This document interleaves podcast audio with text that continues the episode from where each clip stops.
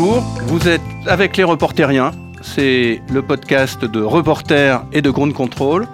Aujourd'hui, l'anarchisme. Est-ce qu'on peut être anarchiste? Comment devient-on anarchiste? Est-ce bien, est-ce mal d'être anarchiste? Et avec Isabelle Attard. Bonjour. Isabelle Attard qui publie Comment je suis devenu anarchiste aux éditions du Seuil avec Reporter. Et Floréal Romero. Vous allez bien? Euh, ça va, oui. Ça va. Vous venez d'où là De Malaga, et donc je viens du, du métro et c'est un stress pour moi. Et Malaga, c'est où Dans le sud de l'Espagne. C'est beau. et vous publiez Agir ici et maintenant, penser l'écologie sociale de Murray Bookchin aux éditions du commun. C'est ça. Alors, vous, vous êtes anarchiste depuis longtemps, mais Isabelle Attard, c'est assez récent. Comment vous êtes devenue anarchiste alors que finalement vous étiez, Isabelle Attard, une femme normale?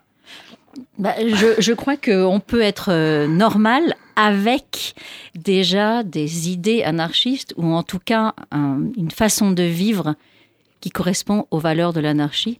Et donc, d'être normal et anarchiste sans le savoir. Et je pense que c'est peut-être le cas de beaucoup de gens. Et euh, je, il y a eu ces deux ans, euh, les deux ans qui viennent de s'écouler depuis euh, euh, la, la, fin de mon, de, mon, de mon premier et dernier mandat euh, de député à l'Assemblée nationale, et puis euh, aujourd'hui. Et je pense que je suis extrêmement heureuse d'avoir pu mettre à profit finalement ce temps, euh, ces deux ans de réflexion, de, comme je le dis, de, remise en question intense, de rencontres. Et euh, oui, j'ai rencontré Floréal. D'abord, je l'ai entendu dans un podcast, donc c'est très important les podcasts. Et, ensuite, on s'est rencontrés. Je pense que la lecture de, ces livres m'a influencé aussi, on aura le temps d'en reparler. Et en tout cas, je pense que j'ai réussi à mettre, finalement mettre à profit ces deux ans pour déconstruire un schéma politique qui, qui, qui était ancré depuis des années pour, en, pour aboutir finalement à, à, à, une vraie philosophie anarchiste. Mais c'était quoi le déclic Vous étiez, euh, vous avez fait des études de, de, de, d'archéozoologie, quelque chose de compliqué. Vous avez été en Suède, vous êtes revenu en France, vous vous êtes occupé d'un musée, vous avez ensuite été député écologiste. Jusqu'à ce moment-là, vous n'étiez pas anarchiste. Et puis, il y a deux ans, vous venez de nous dire, ça a été quoi le déclic? Alors, j'étais peut-être pas anarchiste, mais j'étais mal à l'aise. Et, ça, c'est différent. Je veux dire, euh, quand on sent qu'on est peut-être en, décalage avec un système politique euh, figé, euh, et sans comprendre finalement pourquoi on est en décalage, ça vaut la peine de se poser la question. Les déclics, ils ont été nombreux. Les déclics, ça, a été par exemple le documentaire de Tancred Ramonet, euh, Ni Dieu ni maître. Les déclics ont été aussi les, livres dont on va parler certainement de Floréal. Mais il y a eu aussi les lectures de, féministes anarchistes prépondérantes dans l'histoire du XXe siècle, comme Emma Goldman ou Voltairine de Clerc. En fait, il y a eu finalement la, et puis cette découverte finalement de la pensée de Murray Bookchin, où finalement il arrive à faire une synthèse, une vraie synthèse politique entre l'écologie, le féminisme, la politique, la démocratie euh, directe, etc. Et je pense que ces lectures-là ont été euh, incroyables pour moi, en tout cas, j'ai enfin compris et j'ai trouvé ma place. Et Floréal Romero, vous, vous êtes anarchiste, mais comment vous êtes devenu anarchiste? En naissant, je crois, déjà.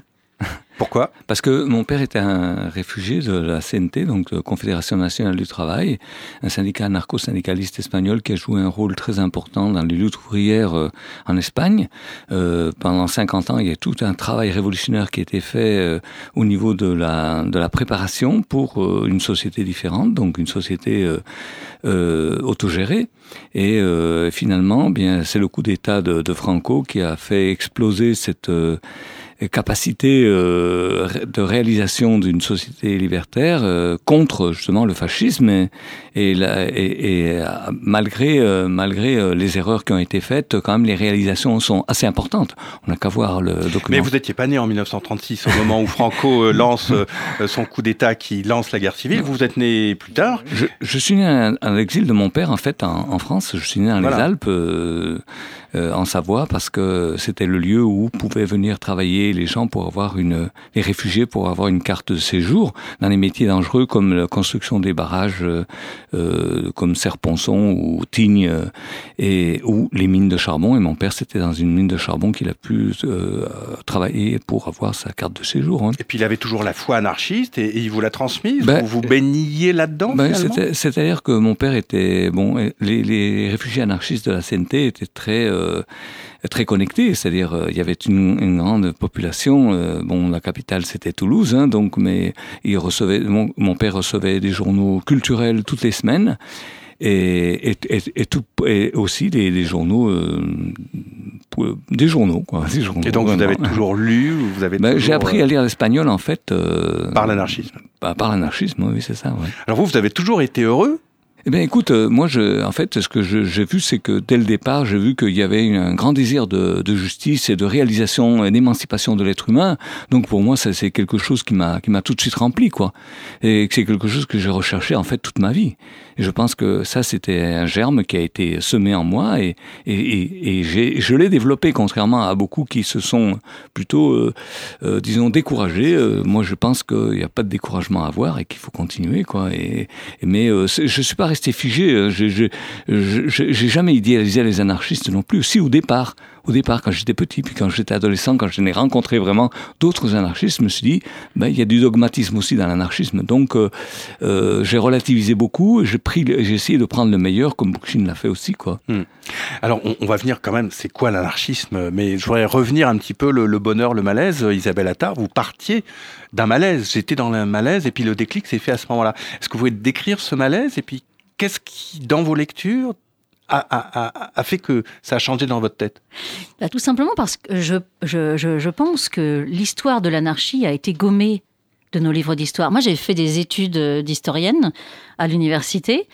Et euh, jamais on a prononcé ce mot, jamais on ne, on, ne nous a enseigné finalement euh, les acquis, les batailles, les, euh, euh le, le, rôle finalement des leaders syndicaux, mais syndicaux de la CNT ou syndicaux de la première CGT, dire ceux qui ont créé finalement, euh, qui se sont battus pour les ouvriers, qui ont, qui sont arrivés à la journée de 8 heures ou euh, euh, adoucir, on va dire, les, conditions de travail des femmes et des, et des, gamins dans, dans, dans, les usines américaines.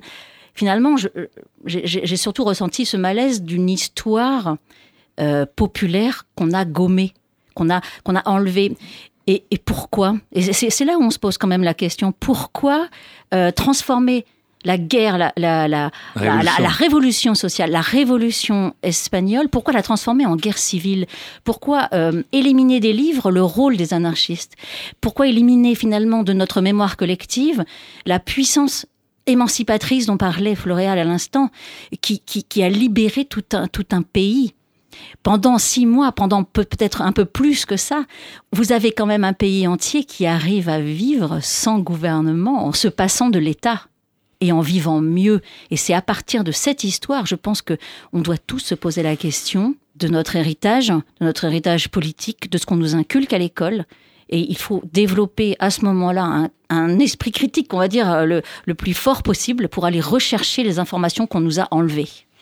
Alors, en fait, là, on, est dans l'histoire, euh, comme si l'anarchisme c'était le passé, mais en fait, ça revient maintenant. Alors, avec nos amis de Ground Control, les reporters, on a été interrogés des gens autour de Ground Control en leur demandant c'est quoi pour vous l'anarchie? C'est une société sans loi, voilà, où en gros c'est le plus fort qui va gagner. Quoi. Ah oui, c'est remettre en cause les fondements de notre société. Moi je dirais que ce serait la suppression des lois.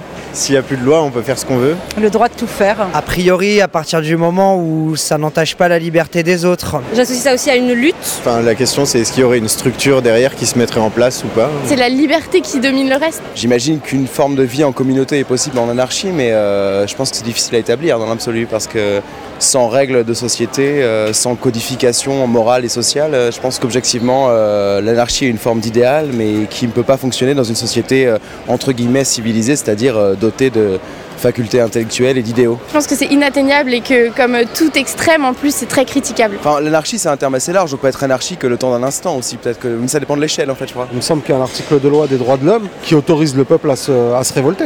La, la, manifestation c'est déjà une forme de révolte. Est-ce que c'est une forme d'anarchisme? Dans un système quand même très solide où il euh, y a des personnes très puissantes, sans faire un chaos, euh, c'est un peu compliqué de tout remettre en cause quoi. C'est plus une mise en danger alors que je pense qu'on peut changer le, le système de l'intérieur sans forcément le révolutionner complètement quoi. On a bien vu qu'aller contre l'État ça, ça marchait pas forcément. Finalement, il n'y a pas eu beaucoup de mesures prises depuis le mouvement des Gilets jaunes. Moi, je ne suis pas anarchiste. même si toutes les lois ne sont pas justes, je pense que la loi, ça permet quand même de réguler, d'équilibrer, qu'il y ait moins d'écart entre les plus forts et les plus faibles. Il faut un juste milieu. Et l'anarchisme, pour moi, c'est pas de règle.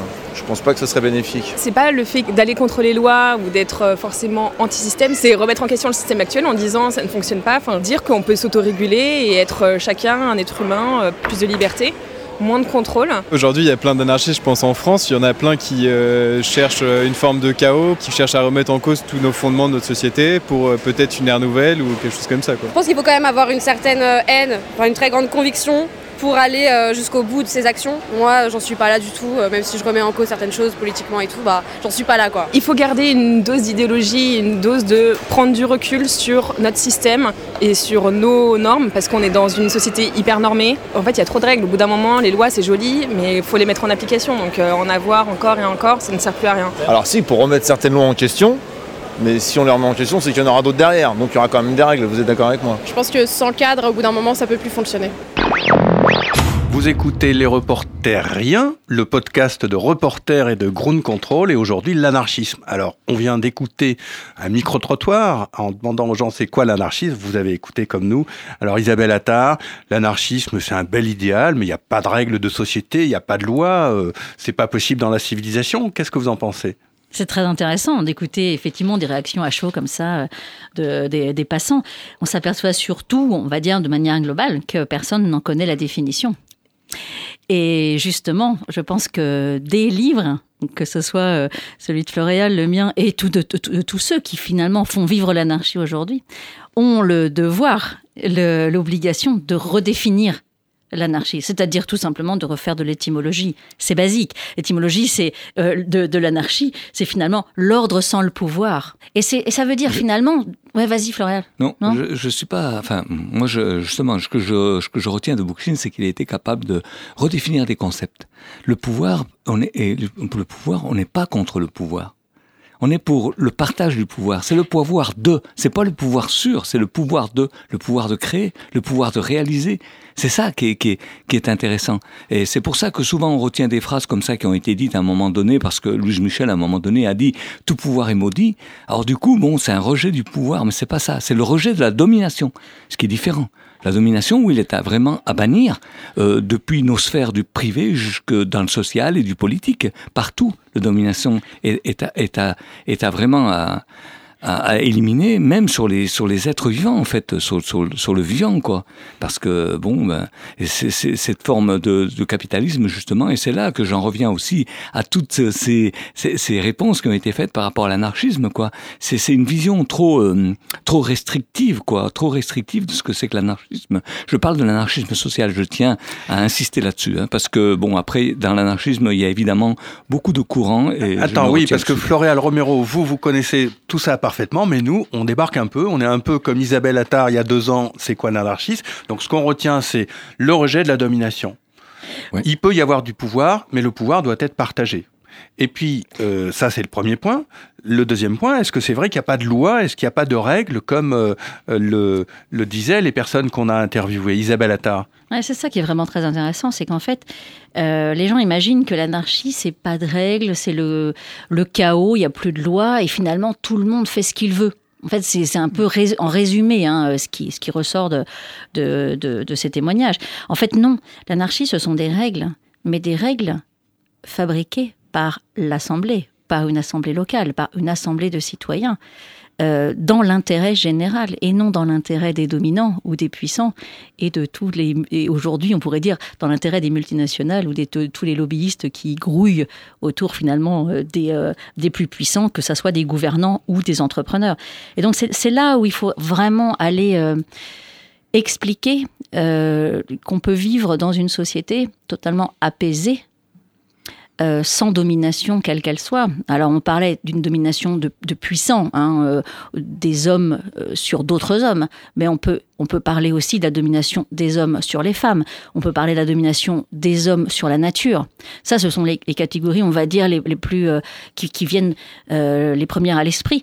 Et finalement, nous sommes capables, et c'est là où il faut absolument que les gens reprennent confiance en eux, au lieu de se laisser, on va dire, dicter leur façon de vivre par euh, des puissants ou par les dominants. Euh, nous sommes capables ensemble de créer des lois pour vivre heureux, pour être libre, parce que c'est partie, on va dire, notre... euh, euh, nos, mots de, République française, hein, liberté, égalité, fraternité, j'ai tendance à dire que ce sont les définitions de l'anarchie. Et il y, a- une dernière chose aussi à ne jamais oublier, c'est que euh, la, la France euh, on, va parler de la France parce que évidemment on pourrait parler de l'Espagne et je vais laisser Floréal en parler aussi, mais on va dire que dans notre pays, euh, la démocratie était quelque chose qui horripilait totalement les, fondateurs, les, révolutionnaires de 1789. Il était hors d'eux que était totalement opposé à la démocratie. Et du coup, il nous a imposé cette démocratie représentative parce que le peuple n'est pas capable à ses yeux de prendre des décisions. Or, l'anarchie, c'est quoi? C'est redonner confiance au peuple pour être capable, car nous pensons que chacun est capable de mettre la main à la pâte et capable ensemble de créer nos propres règles, sans que ce soit des élus, qu'ils soient élus de Dieu ou élus par euh, finalement des élections, et on peut revenir sur le rôle des élections, mais ça se discute. Mais en tout cas, nous pensons en tant qu'anarchistes que nous avons la, la possibilité et nous avons une conscience politique suffisante pour créer des règles pour vivre en société. L'anarchisme, ça serait la vraie démocratie où le peuple assemblé aurait le pouvoir ensemble de définir des lois. C'est exactement ça. Et, franchement, euh, la démocratie était très très mal vue finalement jusqu'au milieu du 19e siècle. Les présidents euh, américains ou même euh, que ce soit en France ou aux États-Unis, la démocratie est un mot qu'il faut bannir et qui a finalement le même sens que le mot anarchiste aujourd'hui. Et finalement, on retrouve à partir du 19e siècle les Américains qui adoptent le mot de démocrate parce que ça fait bien, parce que ça fait mieux pour être élu. Et tout d'un coup, tout le monde se déclare démocrate alors que la démocratie était un mot tabou et un, mot au nid de tous il y a encore quelques, quelques années avant ce 19e. Alors donc l'anarchisme, c'est le rejet de la domination, c'est on fait la loi, il y a des lois, mais on les décide démocratiquement vraiment ensemble. Et puis il y avait un troisième thème qui ressortait de, de nos amis qu'on a interrogés euh, au micro. Euh, oui, c'est peut-être bien, mais c'est une utopie, c'est un idéal. Floréal Romero, est-ce que euh, l'anarchisme, c'est un idéal?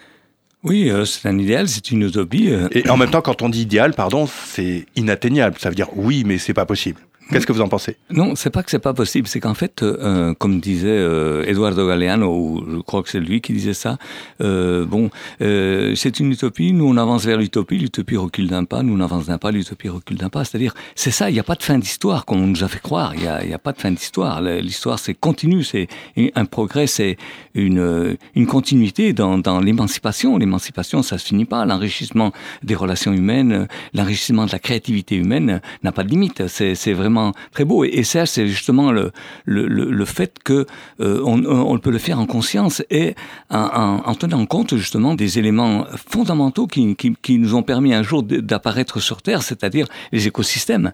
Euh, c'est bien grâce à la richesse des écosystèmes qu'un jour est apparu l'être humain sur la Terre. Donc ce soin, cette relation dialectique avec euh, avec la nature, avec nous-mêmes, parce que nous, on est nature aussi, eh bien, quand on prend conscience de ça, évidemment, on va en prendre soin et on peut faire euh, des choses vraiment euh, très belles. Quoi. D'ailleurs, euh, le, le, projet, quand on voit le projet d'écologie sociale de Bookchill, en fait, il a été pensé déjà par les anarchistes dans les années 30. Alors, on, on va venir sur Murray Bookchin, qui est très important, mais Florial Romero est, est, passionné par Murray Bookchin, on l'est aussi. Mais je voulais quand même, avant d'y arriver, d'expliquer pourquoi il est important et pourquoi il est extrêmement moderne. Parmi toute une galerie d'anarchistes, Emma Goldman, Bakounine, Prokopotkin, euh, Élisée Reclus, enfin il y en a heureusement des dizaines et des gens passionnants. Murray Bookchin a une importance essentielle, mais ce que je voulais dire, c'est que Isabelle Attard, vous étiez députée écologiste. Et avant de devenir en quelque sorte anarchiste, quel est le lien, selon vous, entre l'écologie et l'anarchisme? Mais pour moi, ça va ensemble et il n'y a normalement pas besoin de le définir. Mais c'est comme le féminisme. Si on rejette finalement euh, toute euh, forme de domination, euh, un anarchiste est écologiste et un anarchiste est féministe. Alors, on croit que c'est évident, ça ne l'est pas forcément, parce que c'est vrai qu'il y a eu toute l'empreinte aussi du, mouvement ouvrier, du, productivisme qui a influencé énormément. La nature n'était pas forcément au centre des priorités anarchistes. Alors il y a eu euh, Murray Bookchin, certes, et, je pense que son rôle est prédominant parce qu'à un moment où on ne s'occupait plus de, de la nature, on ne s'occupait plus de notre rôle au sein de la nature, notre position notre, face, notre devoir envers la nature, il est arrivé pour remettre finalement l'écologie au centre des formes de domination ou d'un projet de société. Et d'un projet politique euh, vraiment global. Il a remis l'écologie au cœur de, de, nos discussions et de notre vie, alors que c'était pas du tout le, le, le, cas dans les années 50-60. On était, on, on, en était encore loin. C'est-à-dire qu'il faut imaginer qu'on est encore loin du rapport Meadows de 72. On est le encore, rapport des limites de, de le rapport des limites de la croissance, alors que ça, Murray Bookchin en parle déjà euh, dans, en, en 62. Enfin, je veux dire, tout, tout, il, il, a conscience finalement, avant de nombreux écologistes euh, tels qu'on peut les définir aujourd'hui, hein, finalement, de ceux qui ont fait de la politique euh, et de l'écologie politique, il est en avance sur eux dans la compréhension de la position de l'homme dans notre écosystème. Alors Murray Bookchin, c'était qui? Floréal Romero Beaucoup de gens ne le connaissent pas en fait, ah ne savent pas ce qui s'est passé avant. C'est-à-dire que l'anarchisme, si vous voulez, on parle de l'anarchisme social de l'Espagne. Quand même, il y a eu tout un mouvement important au sein de l'anarchisme espagnol par rapport à la nature et par rapport à, aux écosystèmes, puisque l'urbanisme social, déjà dans les années 30, remettait en cause et, et avait un projet euh, très similaire à celui de Murray Bookchin. C'est-à-dire, euh, bon, il y avait un projet de l'urbanisme social qui est basé sur les études de, de de, Kropotkin, de bien des scientifiques de l'époque, euh, des géographes de l'époque, euh, sur Élisée Reclus, en partant des idées de Élisée Reclus aussi. Et il, il voyait très bien que l'exploitation capitaliste, non seulement c'était l'esclavage des êtres humains, mais c'était aussi la destruction de la nature. D'accord. C'était okay. Donc Mais il y avait Murray Bookchin, il date de quand? En fait, Murray Bookchin, ce qu'il a fait, c'est qu'il s'est affronté en premier à la première contradiction du capitalisme. C'est-à-dire, euh, la première contradiction du, du capitalisme, c'est que il y a des personnes qui ont qui, qui possèdent les moyens de production et d'autres qui sont soumis à, la bonne volonté euh, de ce système capitaliste qui fait que ceux qui ont les moyens de possèdent des moyens de production possèdent aussi les travailleurs comme une matière première, comme une, ressource. Ça s'appelle bien des ressources humaines, hein, comme des ressources naturelles d'ailleurs. Eh bien, à un moment donné, et effectivement, Bookchin s'est aperçu que le système capitaliste avait réussi à faire en sorte que la classe ouvrière perde sa capacité euh, de lutte euh, révolutionnaire contre le capitalisme et qui en fait s'en accommodait petit à petit parce que euh, justement le, capitalisme a une certaine capacité, c'est un ventre mou, donc il a une certaine capacité de récupération et au lieu de s'opposer aux ouvriers, ben, petit à petit il lui aura, il aura permis euh, d'entrer dans la consommation. Donc dans les années 48, quand Murray Bookchin a la dernière grande grève qu'il y a eu aux États-Unis, qui eut lieu entre les deux océans, ben, il s'est aperçu en fait que finalement les ouvriers acceptaient euh, les donations des, leur, leur, permettait, qui leur permettait euh, de rentrer dans le système en disant, ben, par exemple, euh, ils avaient des actions, dans les, les, les, ouvriers pouvaient avoir des actions dans, dans les entreprises. Et alors, qu'est-ce qui l'a conduit, lui, à, à, à, faire voilà, à voilà, ce ouais. livre important sur l'écologie qui est paru en 62 ben C'est intéressant parce que justement, j'en parle dans le livre, comment son évolution. Pour moi, il y a eu, il y a eu deux choses très importantes. Il y a eu le fait euh, que, euh, étant trotskiste, Trotsky avait dit, si jamais à la fin de la guerre, on ne débouche pas sur une révolution comme il s'est passé en URSS, il faudra revoir le sujet révolutionnaire. Et à ce moment-là, lui-même qui avait déjà fait le deuil de la classe ouvrière en tant que euh, sujet révolutionnaire, il, a, eu aussi ce choc euh, de la part de, de, la, de la révolution espagnole, c'est-à-dire qu'il a vu qu'il y avait effectivement une organisation fortement structurée, horizontale et pour lui, euh, ces deux éléments ont fait que, à un moment donné, il s'est posé des questions vraiment très sérieusement. Il a dit, d'une part, le sujet révolutionnaire, c'est pas le prolétariat. D'autre part, on peut s'organiser d'une façon horizontale et structurée contrairement aux bolcheviques, qui est une, une organisation euh, très centralisée et très euh, pyramidale, euh, dictatoriale, eh bien, il a, il a, trouvé quelque chose là intéressant. Donc, euh, effectivement, là, il, il s'est aperçu, hein, aux États-Unis, il y avait toute une prise de conscience qu'on est en train de détruire les écosystèmes et euh, les empoisonner. Et donc, euh, à partir de là, ben, lui, il a fait une synthèse justement entre l'analyse euh, marxienne, je dis même pas marxiste, je dis marxienne, dans ce sens qu'il analyse les catégories essentielles du capitalisme, et à partir de là, il fait une synthèse entre l'anarchisme, le, marxisme et l'écologie, et il en tire justement l'écologie sociale, quoi. Je voulais faire un retour. On a beaucoup parlé d'Espagne, c'est extrêmement important dans l'histoire du mouvement anarchiste. On écoute juste un petit son qui va nous permettre de, savoir ce qui s'est passé en Espagne rapidement. Eh, On parle d'églises incendiées. On parle aussi des curés tués par les anarchistes. C'est vrai, ça a eu lieu. Le pouvoir, quand il est repris par le peuple, génère ce genre d'action. Bakounine lui-même le disait. Il disait, quand la révolution arrive, il est inévitable que 100 têtes tombent. 100 têtes, ce n'est pas beaucoup quand on pense aux exactions commises par les fascistes. Voilà, c'était pendant la guerre d'Espagne, la guerre civile, qui a été aussi l'affirmation d'un moment extrêmement important de l'anarchisme. Ça n'était plus quelque part des marginaux, des, lutteurs syndicaux, c'était vraiment une force politique très grande qui a fini par perdre. Mais sur le plan d'écologie sociale, ça a été aussi extrêmement important. Qu'est-ce qui s'est passé aussi à ce moment-là? Euh, sur le plan d'écologie sociale euh, purement, donc j'en reviens à l'urbanisme social, bon, il n'a pas pu avoir, euh, il n'a pas pu se développer les thèses étaient très importantes, puisque euh, les décisions qui auraient été prises d'avoir gagné cette euh, révolution, eh bien, ça aurait été de limiter les villes, par exemple, à 100 000 habitants, interdire la circulation des voitures à l'intérieur des villes, ne pas dépasser euh, trois étages pour les maisons, les orienter vers le soleil, utiliser les, les ressources, enfin les, énergies qu'on appelle les énergies naturelles, hein, les énergies douces, tout le vent, l'eau, tout ça. Et l'eau qui rentrait dans la ville devait sortir aussi propre qu'elle est rentrée. Et la ville devait avoir des poumons, c'est-à-dire devait avoir euh, des arbres, devait aussi avoir un système digestif, c'est-à-dire qu'elle devait pouvoir euh, alimenter, euh, pas tout, mais une grande partie de la ville. Donc il y avait des mesures qui, qui, qui devaient être prises. Et ça n'a pas pu se faire parce que la révolution n'a pas abouti finalement. Elle a été décapitée, cette vision a été décapitée par, ben, par la conjonction des fascistes et des communistes. Voilà, il y, a, eu urgence. Et, puis il y a eu aussi l'erreur des anarchistes, il ne faut pas non plus qui quoi. Ben, celle de participer au gouvernement et avoir freiné la révolution quelque part. Quoi. Et la révolution s'est poursuivie ailleurs qu'en Catalogne, là où ils étaient le plus puissants, par exemple en Aragon. En Aragon, c'est vraiment euh, quelque chose euh, de, vraiment palpable, de quelque chose une révolution, sans doute la plus réussie du XXe siècle, c'est clair.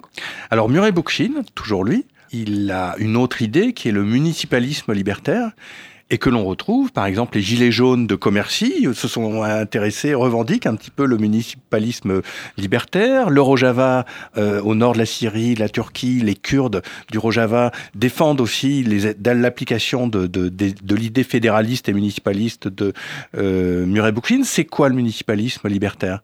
Alors justement, le, le municipalisme libertaire, c'est quelque chose qui euh, ne sort pas du chapeau de, de Bookchin comme ça, d'un miracle. En fait, il a tenu compte de tous les mouvements d'émancipation depuis euh, le christianisme, en passant par euh, par euh, les Grecs surtout. Et la Grèce pour lui c'est vraiment très important. C'est la démocratie. quoi qu'il il, il, tempère aussi en disant c'est un germe, un peu comme Castoriadis en disant c'est un germe, c'est pas vraiment une démocratie aboutie puisque il y a du y a le patriarcat, puisque c'est aussi un impérialisme quelque part. Donc c'est pas tout à fait ça. Il y a des esclaves. Euh, donc c'est pas tout à fait ça, mais n'empêche que ceux qui étaient vraiment des citoyens ont pu réaliser une démocratie directe.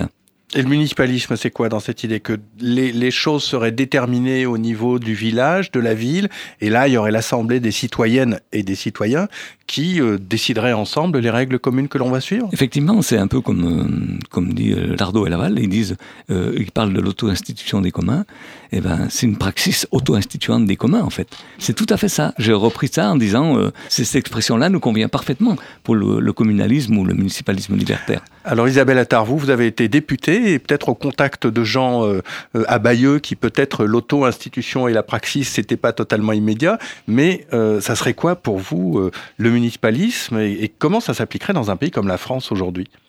Alors déjà, on met bien les deux mots ensemble, un municipalisme libertaire. Parce qu'on peut être municipaliste et ne pas avoir de projet anarchiste derrière. C'est-à-dire qu'on peut très bien avoir juste la volonté d'assembler finalement des gens, comme on dit aujourd'hui dans la Macronie, venus de la société civile, avec de gros guillemets, euh, qui n'ont jamais été élus auparavant, qui se rassemblent autour d'une table, et puis finalement, quelles que soient leurs idées politiques ou leurs euh, idéaux politiques, euh, bah, s'assemblent dans une liste et voilà, on a du municipalisme. C'est pas ça. Municipalisme libertaire, ça veut tout simplement qu'on ne décide pas à la place des autres, mais on fait en sorte qu'une assemblée locale après, à nous de définir quelle est l'échelle du local.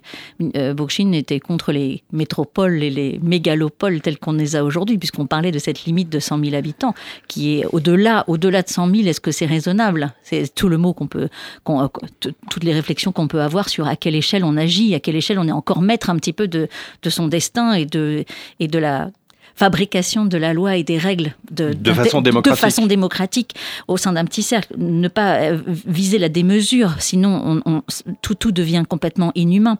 Donc si on remet tout au niveau du local, effectivement, on peut avoir ces assemblées locales qui prennent des décisions pour l'intérêt général et ce municipalisme, il, est fédéraliste, c'est-à-dire que l'objectif, il est bien de fédérer des communes.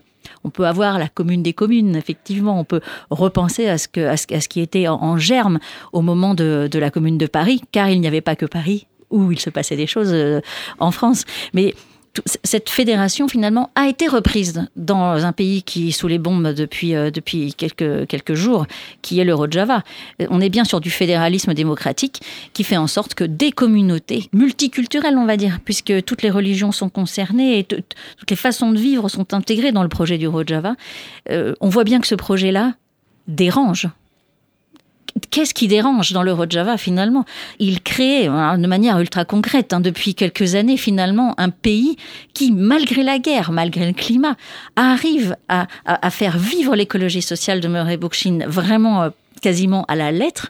Et ce pays est aujourd'hui bombardé et finalement est celui qui est euh, lâché par euh, les, les soi-disant grands pays euh, démocratiques. Parce que cette idée du municipalisme libertaire ou même de l'anarchisme, il va totalement à l'inverse de ce que l'on vit par exemple en France avec un État très centralisé et où on a l'impression que Macron décide de tout. Et, et ça date pas de Macron, le fait qu'on qu décide de tout, mais vous, oui. évidemment que ça s'amplifie et ça s'intensifie aujourd'hui ces dernières années parce qu'on on ne va pas dans le sens inverse. Et c'est parce que j'ai pu voir. Et là, je reviens sur un, témoignage du micro-trottoir qui disait peut-être faire bouger les choses de l'intérieur, les petits pas, etc. Ça ne marche pas. Je ne sais pas comment, dans quelle langue il va falloir qu'on qu l'explique aux gens et peut-être écrire plus de livres pour l'expliquer. Mais de l'intérieur du système, tout est fait pour que de toute façon, on ne le change pas, qu'il reste et pour que les puissants au pouvoir restent au pouvoir. Tout à l'heure, Floréal parlait du capitalisme, le ventre mou, on va dire, qui cette forme qui s'adapte à toutes les circonstances. Le capitalisme, euh, les capitalistes aujourd'hui s'adaptent à, notre désir d'écologie. Sinon, on n'aurait pas tout ce déferlement de, greenwashing, de, verdissement finalement, ce développement durable qui ne veut rien dire, qui a été inventé pour faire durer, pour que la consommation soit toujours plus, plus, plus, enfin de façon exponentielle, pour qu'on continue d'acheter leurs produits, avec peut-être une meilleure conscience, le fait que ça soit un petit peu plus bio, un petit peu plus écolo. Mais alors vraiment, là, on est à la marge, et, j'espère que les gens vont comprendre toute cette, manipulation, et on va dire, euh, euh, c'est ce que Bernays appelait la manipulation des masses, ou le, cons le consentement, etc. La, la, théorie de la fabrique du consentement, c'est extrêmement important de, de se pencher sur, sur la façon de manipuler les foules. L'anarchisme, il est revenu euh, concrètement et peut-être par les indignés euh, en 2011, euh, ceux qui ont occupé la grande place de Madrid, la Plaza del Sol, c'est ça? Est-ce que c'était un mouvement anarchiste selon vous, Floréal Romero? En germe, en germe, oui, parce que bon, on disait, ils ne nous représentent pas. Ça ressemblait aussi aux piqueteros d'Argentine aussi. Il y avait tout un. Il y a en fait, nous voyons partout les mouvements possèdent un germe d'anarchisme évidemment parce que c'est la recherche de l'autonomie, mais ça se construit ça se construit, c'est-à-dire que bah, les indignés, ce qui, s'est passé, eh bien, voilà, il y avait un germe effectivement anarchiste là-dedans, mais il a suffi que par manque de construction, par manque de, force, de, stabilité, de conscience, eh bien, euh, Podemos a surfé sur ce mouvement et, il a tout emporté avec lui. Quoi. Isabelle Attard, on revient en France. Euh, il y a eu la ZAD à Notre-Dame-des-Landes. Il y a eu une nuit debout. Il y a maintenant Extinction Rébellion. Est-ce que ces mouvements-là sont de l'anarchisme, non seulement en germe, mais plus, plus réels dans leur pratique, avec pas pas de porte-parole, pas de représentants, avec une organisation euh, très horizontale, une répartition des tâches. Est-ce que cette, dans les mouvements nouveaux du climat et les mouvements écologistes, vous, vous retrouvez l'anarchisme? Pas toujours, parfois. Et effectivement, c'est intéressant de, peut-être différencier un peu tous ces, euh, tous ces mouvements parce que ils n'ont, ils, ils n'ont pas été créés avec les mêmes objectifs, ils n'ont pas été créés par euh, les mêmes personnes derrière qui, financent ou pas, et qui tentent de contrôler un peu tous ces mouvements. C'est pour ça que je parlais tout à l'heure de développer un esprit critique le plus euh, acerbes le plus pointu possible pour ne pas se faire rouler dans la farine, en fait.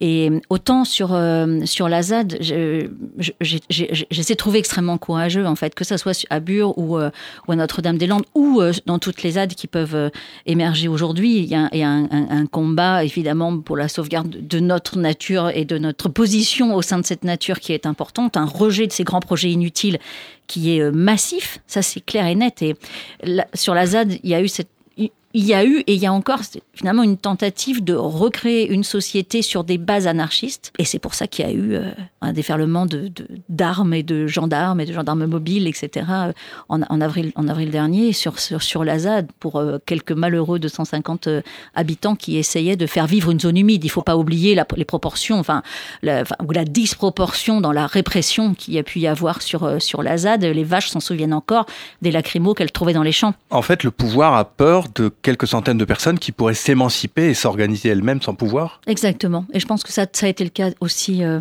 finalement dans tous les combats, que ce soit en Espagne, dans les collectivités d'Aragon. Les collectivités d'Aragon qui pour moi sont essentielles et, c'est Floréal qui m'a qui a vraiment mis le doigt sur cet exemple parce que euh, je crois que personne n'en parle alors que finalement c'est l'essentiel. Et justement, pour moi, l'anarchie n'est pas une utopie.